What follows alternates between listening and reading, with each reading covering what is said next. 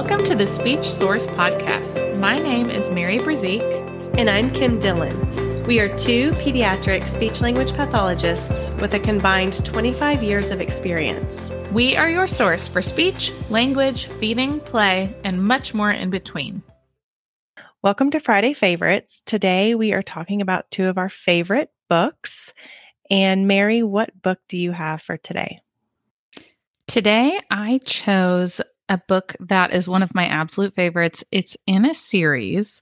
So I do have um, three in the series that I highly recommend. But today I'm just going to focus on one. And that one, it's called Toot Toot Beep Beep. And it is for all of your car loving kiddos. So it's some fun graphics on in this book, but I really like it because it's all cars and it's all different colors of cars.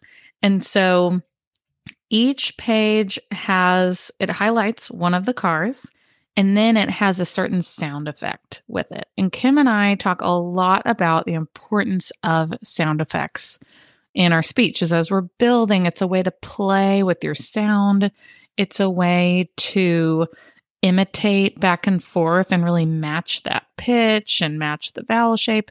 So I really like all these. And it's with cars, which is, as we know, is a really high interest toy for a ton of kids.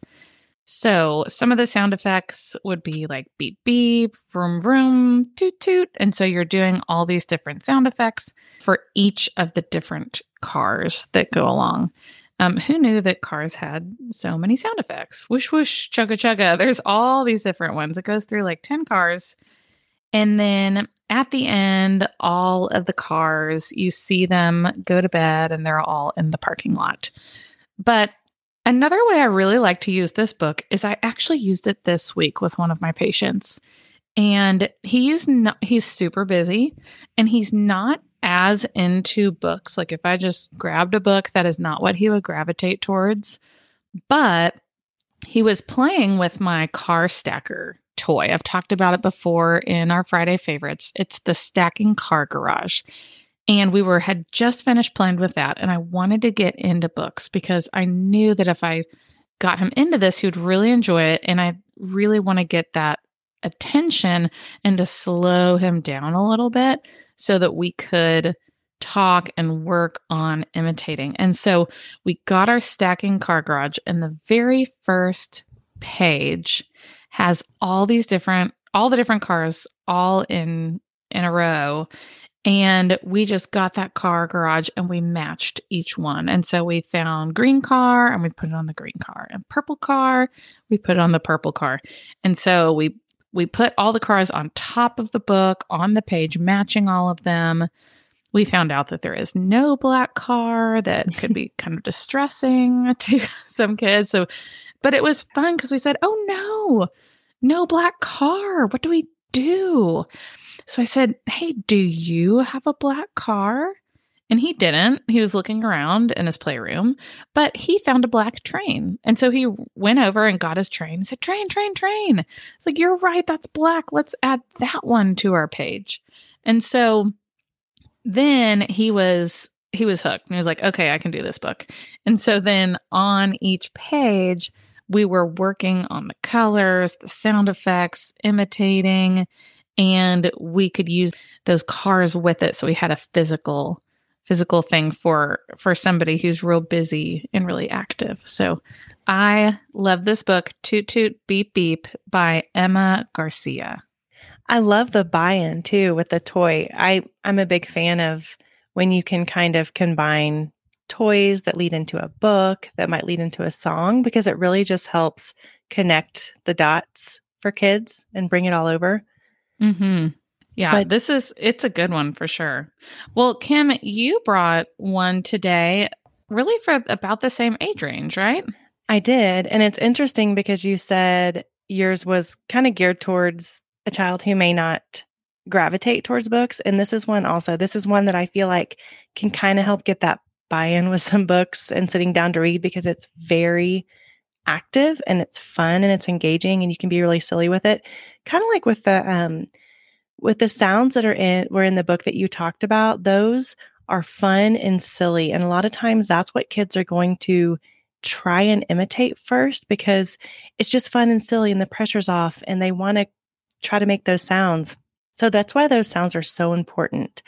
They can really help lead into some more speech imitation later if we can get them imitating those sounds. So mine is a little bit like that. It's a very active book, lots of imitation, and it's called Barnyard Dance by Sandra Boynton. I think I'm pronouncing that the right way, but it had it's full of animals.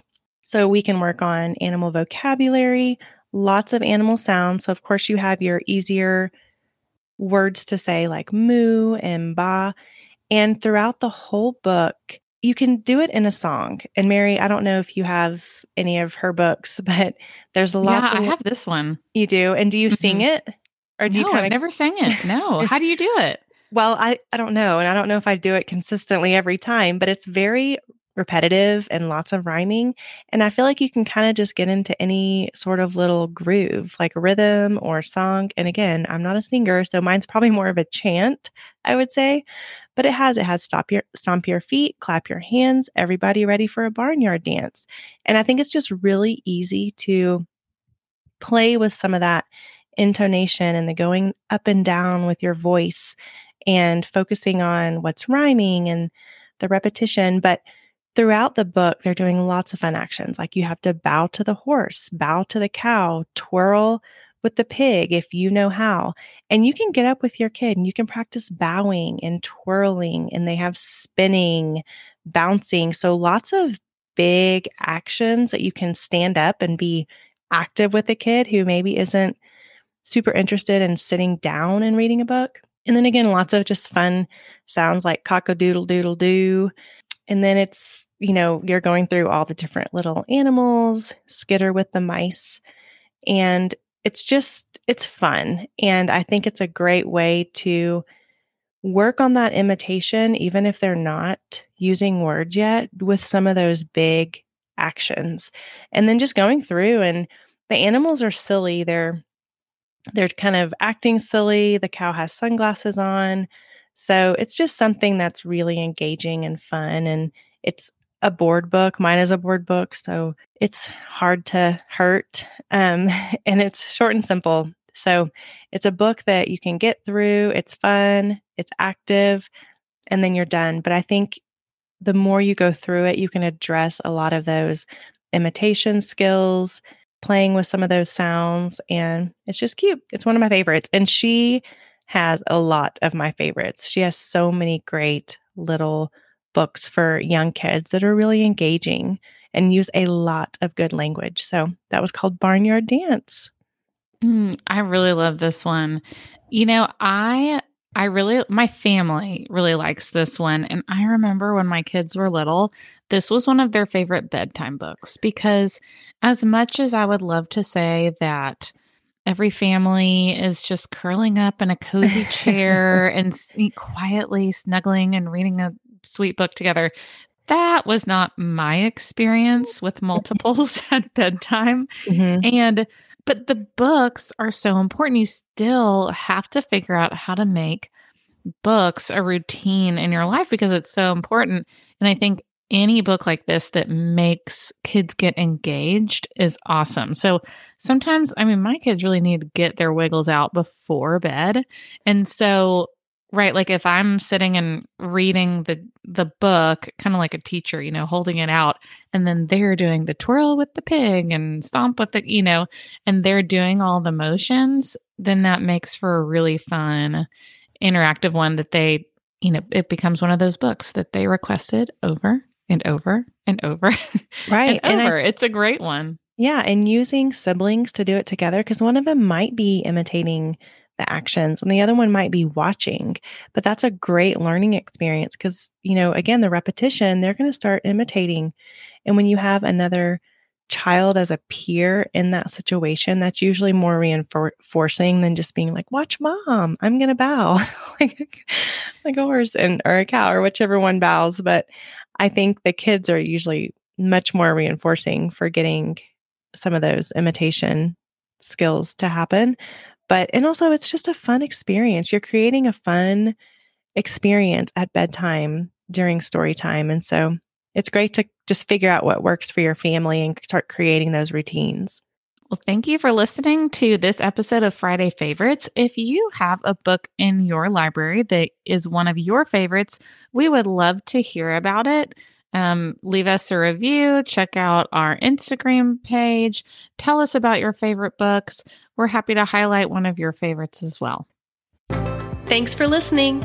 Make sure you subscribe to our podcast and check out our website, thespeechsource.com. Also, check us out on Instagram for more ideas on speech, language, feeding, and play.